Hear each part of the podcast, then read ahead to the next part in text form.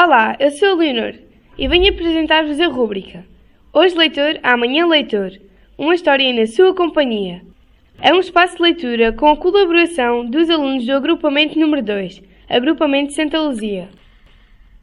A história que vamos ouvir é do escritor António Torrado e tem como título O Leão e a Águia. O Leão e a Águia. O leão é o rei dos animais, e ai daquele que lhe contesta a realeza. A águia teve esse atrevimento. Rei serás dos bichos que não voam, mas rei ou rainha dos chaves sou eu.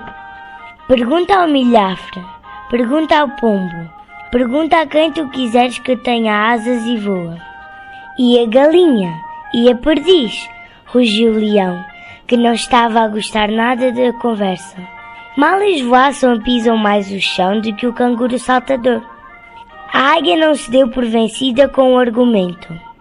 A galinha, a perdiz e outras aves do género atrasaram-se nas lições de voo, o que não quer dizer que não venham a recuperar.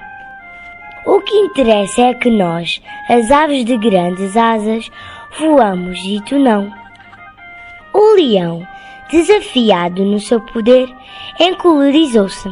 E, quando o leão se encoloriza, não queiram saber as consequências. Deu uma patada na águia, que, sorte dela, se escapou a tempo.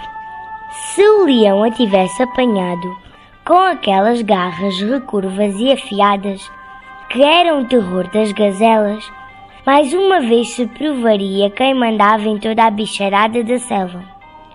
Mas a águia bateu as asas e levantou voo, grasnando.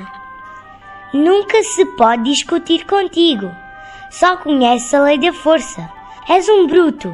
És um brutamontes. Sou o rei, sou o rei, sou o rei.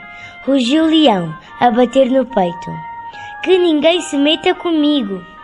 A águia, voando alto, avisou. Melhor será dizeres isso a uns caçadores que aí vêm trazem espingardas de grande calibre para atirar a leões e podem não saber com quem se metem. O rei dos animais, ouvindo isto, já não sabia onde havia de se enfiar. Caçadores! Quantos? Por onde? E foi a correr refugiar-se numa gruta muito funda, de que só ele sabia as voltas. A águia pairou, a dar conta de tudo até que se pôs a andar, isto é, a voar. Tinha mentido, tinha lançado um rebate falso, mas assim provara, com esta artimanha, que mais poderoso do que o leão, mais poderoso do que ela própria, mais poderoso do que qualquer bicho, com pretensões de majestade é um homem.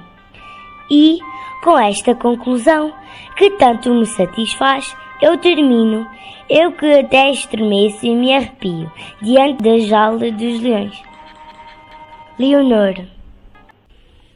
A gravação das histórias conta com o apoio da Biblioteca Escolar, no âmbito do projeto Aprender, Comunicar e Partilhar, com os repórteres SL.